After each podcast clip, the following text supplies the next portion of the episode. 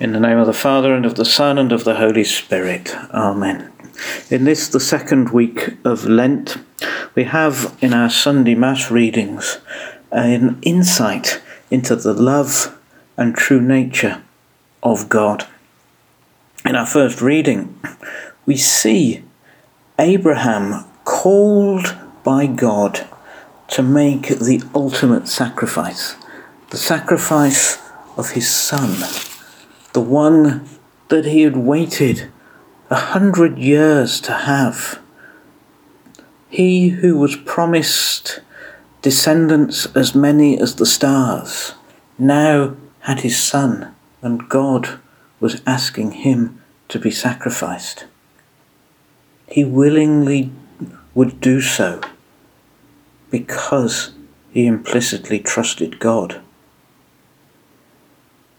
we see in our reading that God did not want Isaac to be sacrificed, but revealed to Abraham his true loving nature.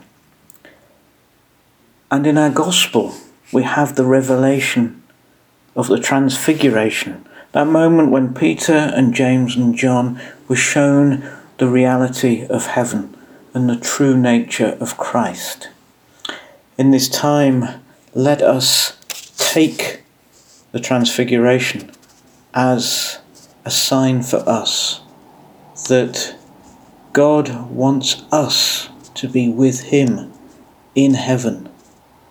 But not yet.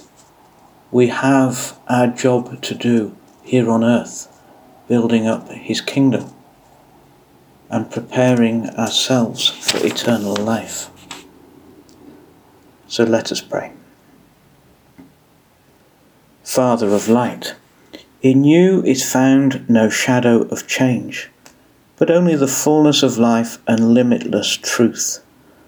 Open our hearts to the voice of your word, and free us from the original darkness that shadows our vision. Restore our sight that we may look upon your Son, who calls us to repentance and a change of heart for he lives and reigns with you for ever and ever. Amen. The first station Jesus is condemned to death. We adore you, O Christ, and we praise you, because by your holy cross you have redeemed the world. You will be hated by all for my name's sake, but not a hair of your head will perish. By your endurance, you will gain your lives. Luke 21, verses 17 to 19. It is a sad reality in our world that many people, like our blessed Lord, are condemned to death, even when they are innocent. We only have to look at people like Maximilian Kolbe or Edith Stein saints of the church who were murdered in the concentration camps during World War II. We know the names of some of those brutally murdered alongside millions of others for their faith. There are others, however, who are not named, whose lives are ended before they even leave the womb. Over six million innocent lives have been terminated since 1967. Although these children are without names, each is precious in the sight of God. We are each precious in the sight of God, and Jesus knows the persecution and condemnation which we too suffer for his name. He said, I have come that they may have life and have it to the full. May strive to be people who uphold the sanctity of all human life that we too may one day share in eternal life with God our Father. I love you, Jesus, my love above all things. I repent with my whole heart of having offended you. Never permit me to separate myself from you again. Grant that I may love you always, and then do with me what you will. At the cross, her station keeping, stood the mournful mother weeping. Close to Jesus to the last. The second station Jesus receives his cross. We adore you, O Christ, and we praise you, because by your holy cross you have redeemed the world. Come to me, all who labour and are heavy laden, and I will give you rest. Take my yoke upon you and learn from me, for I am gentle and lowly in heart, and you will find rest for your souls. For my yoke is easy and my burden is light. Matthew 11, verses 28 to 29. Lord, you said, My yoke is easy and my burden is light. But even for you, the cross must have been heavy, heavier than it would have been for anyone else, because you were carrying so much more. You, the way, the truth, and the life, were on your painful way to meet deceit and death. You knew your enemies better than anyone else, yet you still walked forward to meet them face to face. You do so in confident, loving obedience to the Father's will. Standing against the whole flood of filth and evil is the obedience of the Son. This obedience always infinitely surpasses the growing mass of evil. God confronts evil because men are incapable of doing so. Help me, even in the face of overwhelming evil, to know that you are the light that darkness can never overpower. I love you, Jesus, my love above all things. I repent with my whole heart of having offended you. Never permit me to separate myself from you again. Grant that I may love you always, and then do with me what you will.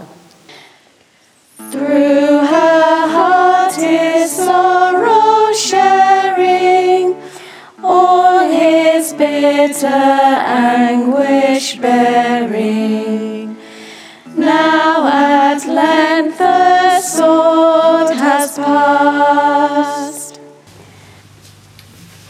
The third station Jesus falls the first time. We adore you, O Christ, and we praise you, because by your holy cross you have redeemed the world. The Lord is near to the broken-hearted and saves the crushed in spirit. Many are the afflictions of the righteous, but the Lord delivers him out of them all. Psalm 34, verses 17 to 20. Jesus falls under the weight of the cross. After experiencing the physical torture of being scourged and crowned with thorns, his total lack of energy forces him to the ground. What message does this give to his persecutors? What message to those who look at him from the crowd? Surely one of giving up, of admitting defeat. But look closer. Jesus simply admits that he is struggling on the path to Calvary, on the road to glory. Don't we struggle likewise on that road with our weaknesses and our sins? And yet, aren't we so afraid to let others see our defects, our falls, for fear that they see us to be something other than perfect? Jesus wasn't afraid. For when I am weak, then I am strong. And it was this that enabled him to get up and start on the way again. I love you, Jesus, my love above all things. I repent with my whole heart of having offended you. Never permit me to separate myself from you again. Grant that I may love you always, and then do with me what you will. Oh, how sad and sore distressed was that mother highly blessed of the sole begotten one. The fourth station Jesus meets his mother. We adore you, O Christ, and we praise you, because by your holy cross you have redeemed the world. And Mary said, Behold, I am the servant of the Lord. Let it be done to me according to your word. And the angel departed from her. Luke 1, verse 38. Our Lord picks himself up and once again begins the journey to Golgotha. As he continues on the road, his eyes meet that of his mother, who, obedient to her calling from the angel Gabriel, has remained the faithful disciple at the side of her son. This encounter brought to fulfillment the prophecy of Simeon that a sword would pierce her heart. She can do nothing except embrace him, reliving that privileged meeting with the angel and his subsequent departure from her. This special moment enables Our Lady to contemplate truly the depth of her yes and its consequences. It was this special moment of contemplation by which her fiat is still heard echoing down through the generations, and which we, imitating that perfect disciple, try to emulate in our own lives. Mary invites us to share this moment now. She asks us to embrace her son's body, wrapped in pain, to ponder with her in our heart the experiences of her son's life seeking to understand the significance of God's message. Our Lady, the first and model disciple, the fearless woman who stands steadfast and faithful, calls us to embrace this moment of faith. I love you, Jesus, my love above all things. I repent with my whole heart of having offended you. Never permit me to separate myself from you again. Grant that I may love you always and then do with me what you will. Christ above in torment hangs, she beneath beholds the pangs of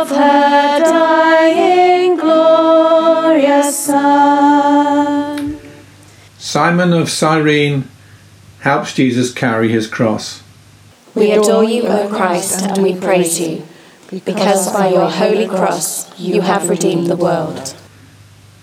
Simon of Cyrene, was it your stranger's face that led the soldiers to drag you from the crowd? You had, who had travelled so far for Passover, can you walk another mile on this involuntary pil- pilgrimage? Simon the African, was it the colour of your skin that led the soldiers to drag you to this plough? With Jesus, who was humbler yet and accepted the condition of a slave? Are you also to carry the weight of sin, prejudice, racism, and false judgment? Simon the Father, we are your sons and daughters. We who know you, and Rufus, and Alexander, and your money suffering sons and daughters who are still chained to the plough or rough justice. Carry it for them, carry it for us, carry it for Jesus. I love you, Jesus, my love above all things. I repent with my whole heart of having offended you. Never permit me to separate myself from you again. Grant that I may love you always, and then do with me what you will. Is there one who would not weep, whelmed in misery so deep? Christ, dear mother,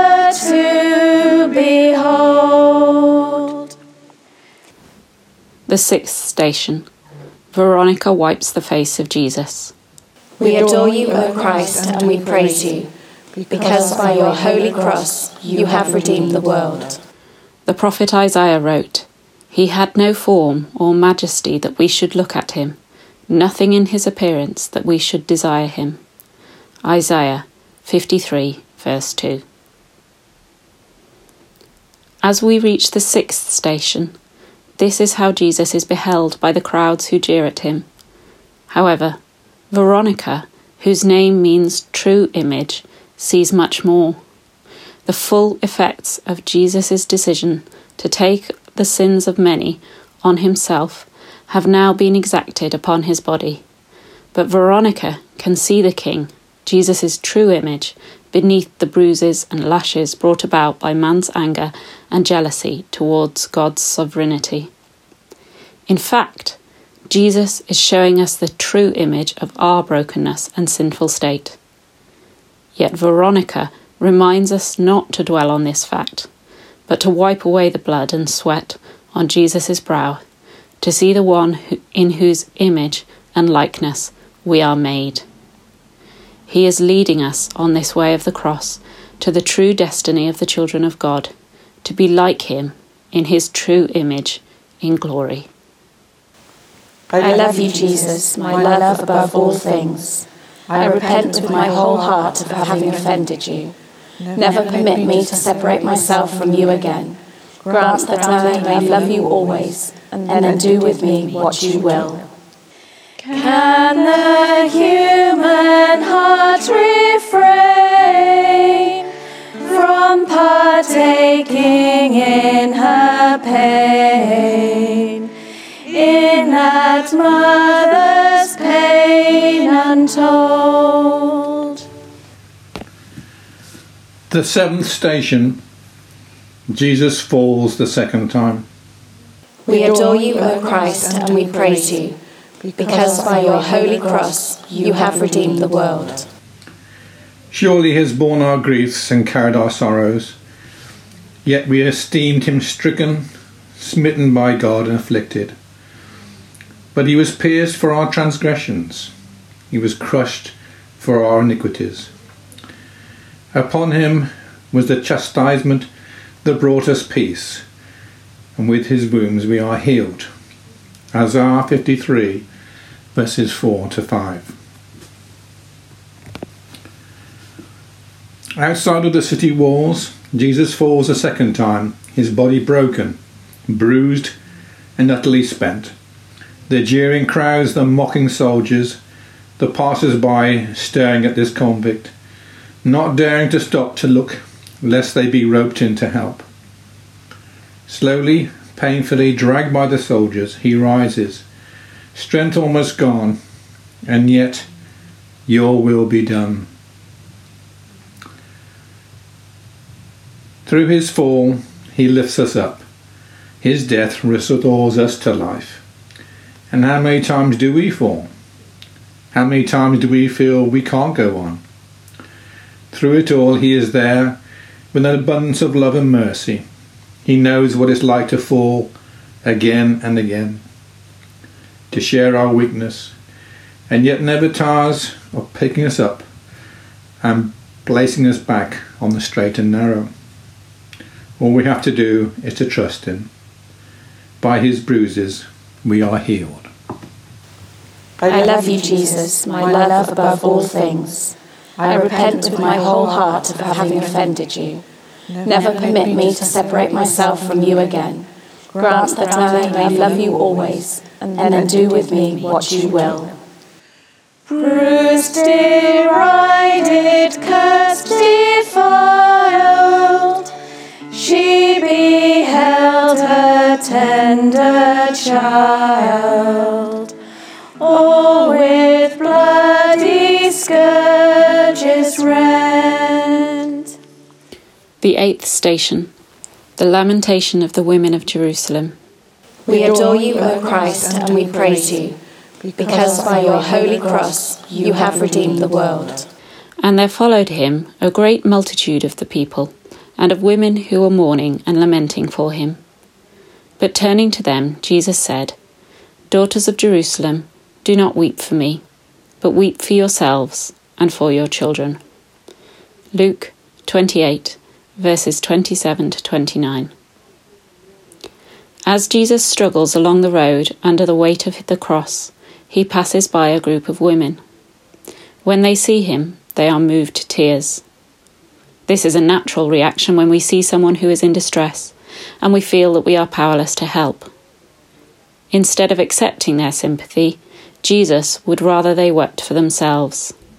When Jesus was in great need of our help, at his darkest hour, he reached out to these women and taught them to trust in God. Lord Jesus, there are times in our life when we can seem overwhelmed by our own problems and struggles. Help us to be like you, to see in our own misery the means of embracing the sufferings of others. I love you, Jesus, my love above all things. I repent with my whole heart of having offended you. Never permit me to separate myself from you again. Grant that I may love you always, and then do with me what you will. For the sins of his own nation saw him hang in desolation till his spirit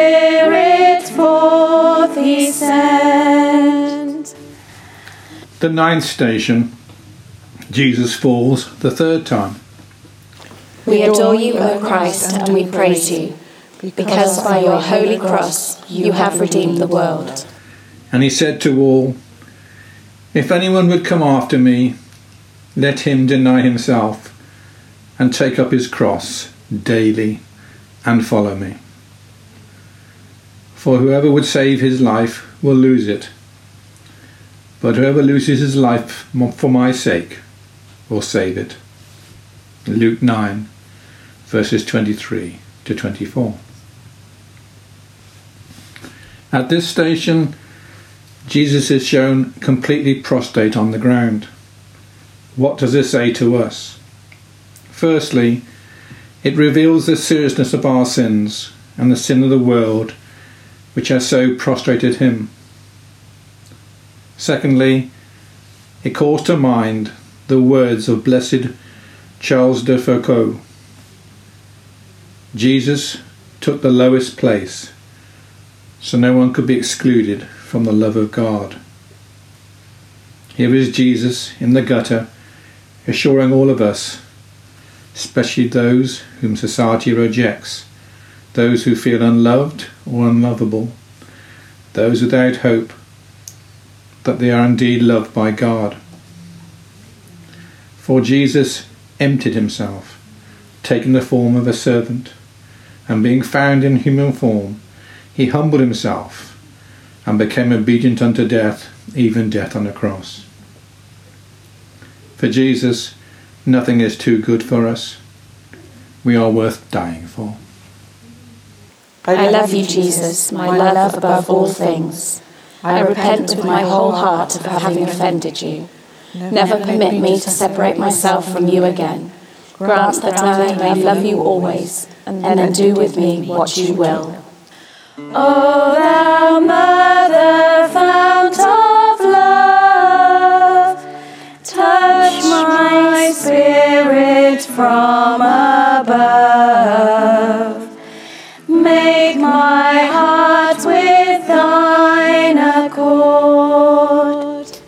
Tenth station Jesus is stripped of his garments.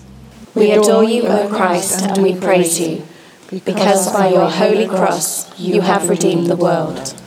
Therefore I tell you, do not be anxious about your life, what you will eat or what you will drink, nor about your body, what you will put on. Is not life more than food, and the body more than clothing? Look at the birds of the air.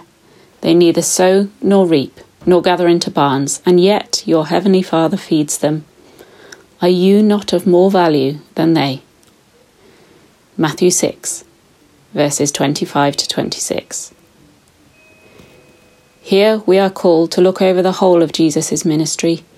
Jesus was able to work with greatness, weakness, and nothingness.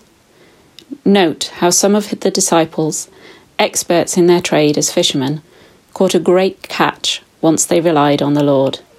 Jesus was able to use their gifts and talents to bring about such an amazing feat. We also hear about the young boy who had little to offer, just five loaves and two fish, and yet Jesus was able to do something incredible with this to feed 5,000 people. The woman caught in adultery had less than nothing to offer, since the only thing she could give was her sin. And Jesus was able to do great things even with this to win back her life from those who wanted her dead, and to win her back to himself by forgiveness of her sins. The point is that we bring what we can to the Lord. the great catch, or even our nothingness, and then we let Him make that nothingness into something beautiful. Let us strip ourselves and offer this to Jesus, just as He was so cruelly stripped. And then let us clothe ourselves in His glory, just as He was clothed with the cross. I love you, Jesus, my love above all things. I repent with my whole heart of having offended you. Never permit me to separate myself from you again. Grant that I may love you always, and then do with me what you will. Make me feel as thou hast felt. Make my soul to glow and melt with the love of Christ my Lord. The eleventh station Jesus is nailed to the cross. We adore you, O Christ, and we praise you, because by your holy cross you have redeemed the world. Jesus, remember me when you come into your kingdom. And he said to him, Truly I say to you, today you will be with me in paradise. Luke 23, verses 42 to 43. The torn and bleeding body of Jesus, disfigured through heinous cruelty and torture, is pushed to the ground and stretched out on the cross. With the ferocious blows of the hammer, the soldiers drive the nails into his sacred hands and feet. When they are finished, they raise the cross on high to the display of the crowd. Hanging high on the cross, with blood gushing to the ground, Jesus, priest and victor, offers himself to the eternal Father, the atoning sacrifice for the sins of all the world. O Lord, my mortal sins were the cause of your suffering and death. It is I that deserve to die for my countless betrayals. In your unbounding mercy, look with pity on me as you once did on the criminal that was crucified beside you, and grant that one day I shall be with you in your kingdom. I love you, Jesus, my love above all things. I repent with my whole heart of having offended you. Never permit me to separate myself from you again. Grant that I may love you always, and then do with me what you will. Holy Mother, pierce me through. In my heart each wound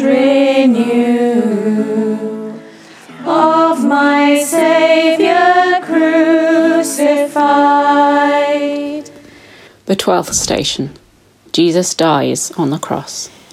We adore you, O Christ, and we praise you, because by your holy cross you have redeemed the world. And all the crowds that had been assembled for this spectacle, when they saw what had taken place, returned home, beating their breasts.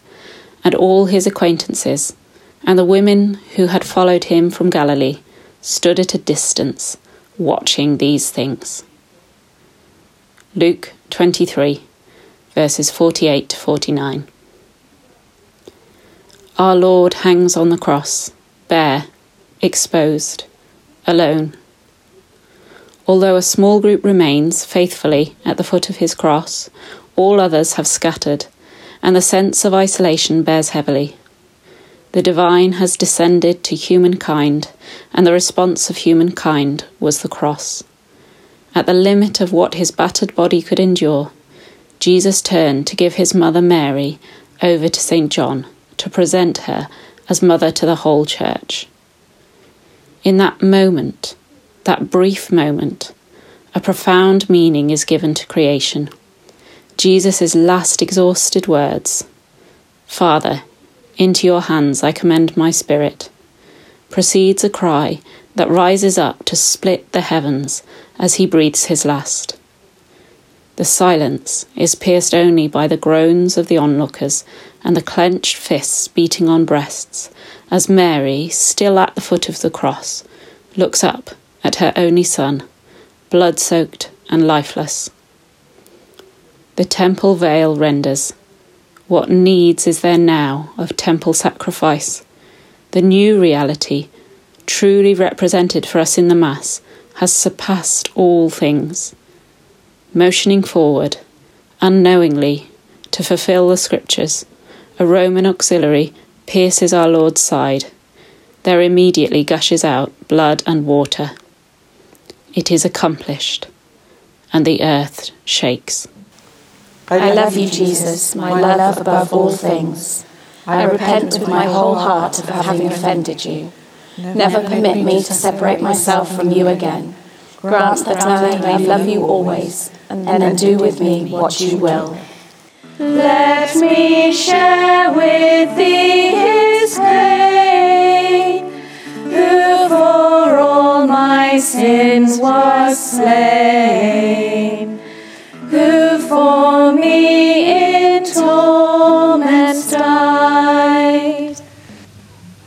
The thirteenth station. Jesus is taken down from the cross. We adore you, O Christ, and we praise you because by your holy cross you have redeemed the world. And while they were there, the time came for her to give birth. And she gave birth to her firstborn son, and wrapped him in swaddling clothes, and laid him in a manger, because there was no place for them in the inn. Luke 2, verses 6 to 7. Just as at the Annunciation, the body of Jesus is given to Mary. Just as at his birth, Mary once more holds Jesus in her loving arms. Accepting the will of God, Mary knows that it is all necessary but no less painful. We can recognize then that Mary holds close the body of Christ, the Church, in her arms, both in times of joy and in time, times of sorrow. If in our joys and sorrows we place ourselves into those same loving arms of the Mother of God, we can be assured of being brought closer to Christ, her Son. I love you, Jesus, my love above all things. I repent with my whole heart of having offended you. Never permit me to separate myself from you again. Grant that I may love you always, and then do with me what you will. Let me mingle tears with thee, mourning him who mourned for me. That I may live. The 14th station Jesus is laid in his tomb. We adore you, O Christ, and we praise you, because by your holy cross you have redeemed the world. After these things, Joseph of Arimathea, who was a disciple of Jesus, but secretly for fear of the Jews, asked Pilate that he might take away the body of Jesus, and Pilate gave him permission. So he came and took away his body. John 19, verse 38.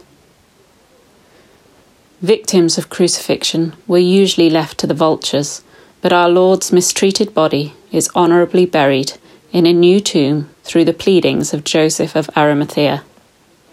Joseph, a secret disciple who had feared the Jews, showed that his faith was strong enough to outweigh those fears. His last act of kindness is to prepare Jesus' body with aloe, myrrh, and linens. Let us pray that our faith will remain as strong as Joseph's, and never let us forget our brothers and sisters who continue to live in fear, persecuted in the name of Christ. I love you, Jesus, my love above all things. I repent with my whole heart of having offended you. Never permit me to separate myself from you again. Grant that I may love you always, and then do with me what you will.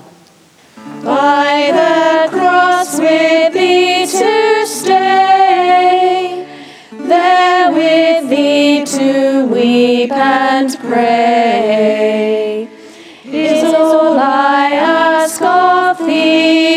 to give.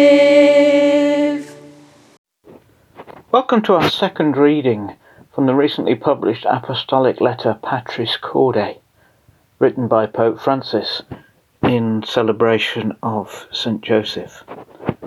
This week we will have chapters 1 and 2. Chapter 1 A Beloved Father.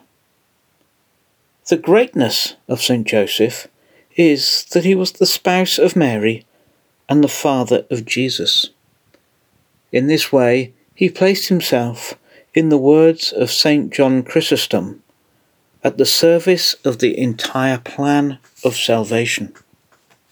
St. Paul VI pointed out that Joseph concretely expressed his fatherhood by making his life a sacrificial service to the mystery of the Incarnation and its redemptive purpose. He employed his legal authority over the Holy Family to devote himself completely to them in his life and work. He turned his human vocation to domestic love into a superhuman oblation of himself, his heart, and all his abilities a love placed at the service of the Messiah who was growing to maturity in his home. Thanks to his role in salvation history, St. Joseph has always been venerated as a father by the Christian people. This is shown by the countless churches dedicated to him worldwide, the numerous religious institutes, confraternities, and ecclesial groups inspired by his spirituality and bearing his name and the many traditional expressions of piety in his honour, innumerable holy men and women were passionately devoted to him. Among them was Teresa of Avila, who chose him as her advocate and intercessor, had frequent recourse to him, and received whatever graces she asked of him. Encouraged by her own experience, Teresa persuaded others to cultivate devotion to Joseph.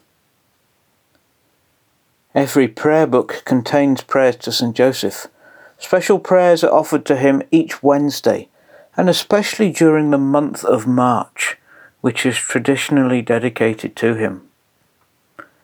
Popular trust in St. Joseph is seen in the expression, Go to Joseph, which evokes the famine in Egypt when the Egyptians begged Pharaoh for bread. He in turn replied, Go to Joseph.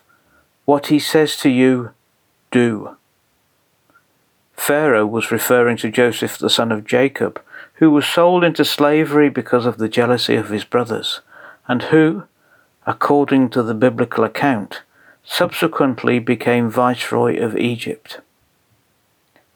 As a descendant of David, from whose stock Jesus was to spring according to the promise made to David by the prophet Nathan. And as the spouse of Mary of Nazareth, St. Joseph stands at the crossroads between the Old and New Testaments.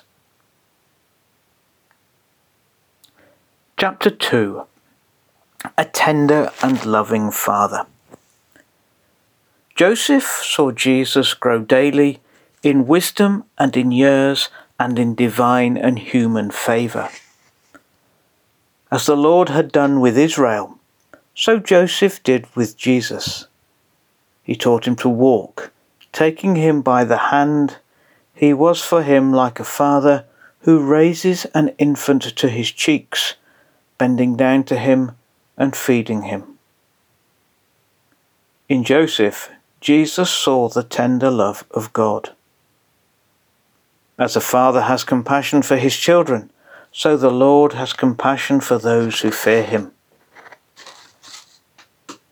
In the synagogue, during the praying of the Psalms, Joseph would surely have heard again and again that the God of Israel is a God of tender love, who is good to all, whose compassion is over all that he has made. The history of salvation is worked out in hope against hope, through our weaknesses. All too often, we think that God works only through our better parts. Yet most of his plans are realized in and despite our frailty. Thus, St. Paul could say, To keep me from being too elated, a thorn was given me in the flesh, a messenger of Satan to torment me, to keep me from being too elated. Three times I appealed to the Lord about this, that it would leave me, but he said to me, My grace is sufficient for you, for power is made perfect in weakness. Since this is part of the entire economy of salvation, we must learn to look upon our weaknesses with tender mercy. The evil one makes us see and condemn our frailty, whereas the Spirit brings it to light with tender love. Tenderness is the best way to touch the frailty within us. Pointing fingers and judging others are frequently signs of an inability to accept our own weaknesses, our own frailty. Only tender love will save us from the snares of the accuser. That is why it is so important to encounter God's mercy, especially in the sacrament of reconciliation, where we experience His truth and tenderness. Paradoxically, the evil one can also speak the truth to us yet he does so only to condemn us. We know that God's truth does not condemn, but instead welcomes, embraces, sustains, and forgives us. That truth always presents itself to us like the merciful Father in Jesus' parable. It comes out to meet us, restores our dignity, sets us back on our feet, and rejoices for us. For as the Father says, This is my Son, was dead, and is alive again. He was lost and is found. Even through Joseph's fears, God's will, his history, and his plan were at work. Joseph then teaches us that faith in God includes believing that he can work even through our fears, our frailties, and our weaknesses. He also teaches us that amid the tempests of life, we must never be afraid to let the Lord steer our course. At times we want to be in complete control, yet God always sees the bigger picture.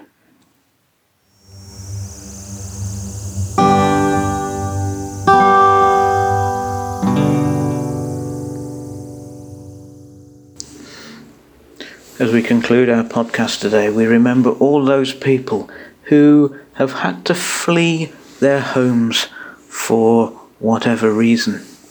Across our world today, there are so many refugees and migrants. And in so many countries, they are despised. They are treated with great suspicion. They are not welcome we lift up our voices to the merciful God. And we place into your care all refugees and migrants. The God who hurts with humanity. To you we lift up our voices and pour out our hearts to you. In sadness and in grief, for those who don't have anyone to hear their suffering and pain, for those who don't have anyone to love and care, for those who don't have anyone to tell their stories, and especially for those who have been suffering due to this pandemic and struggling with the virus to see another day in their life. We pray for their courage of heart and strength of mind and body. Keep them safe from all harm. We ask this through Christ our Lord. Amen. Have a good week, keep safe, and let's all rejoice when we can come together after the pandemic. In the name of the Father, and of the Son, and of the Holy Spirit. Amen.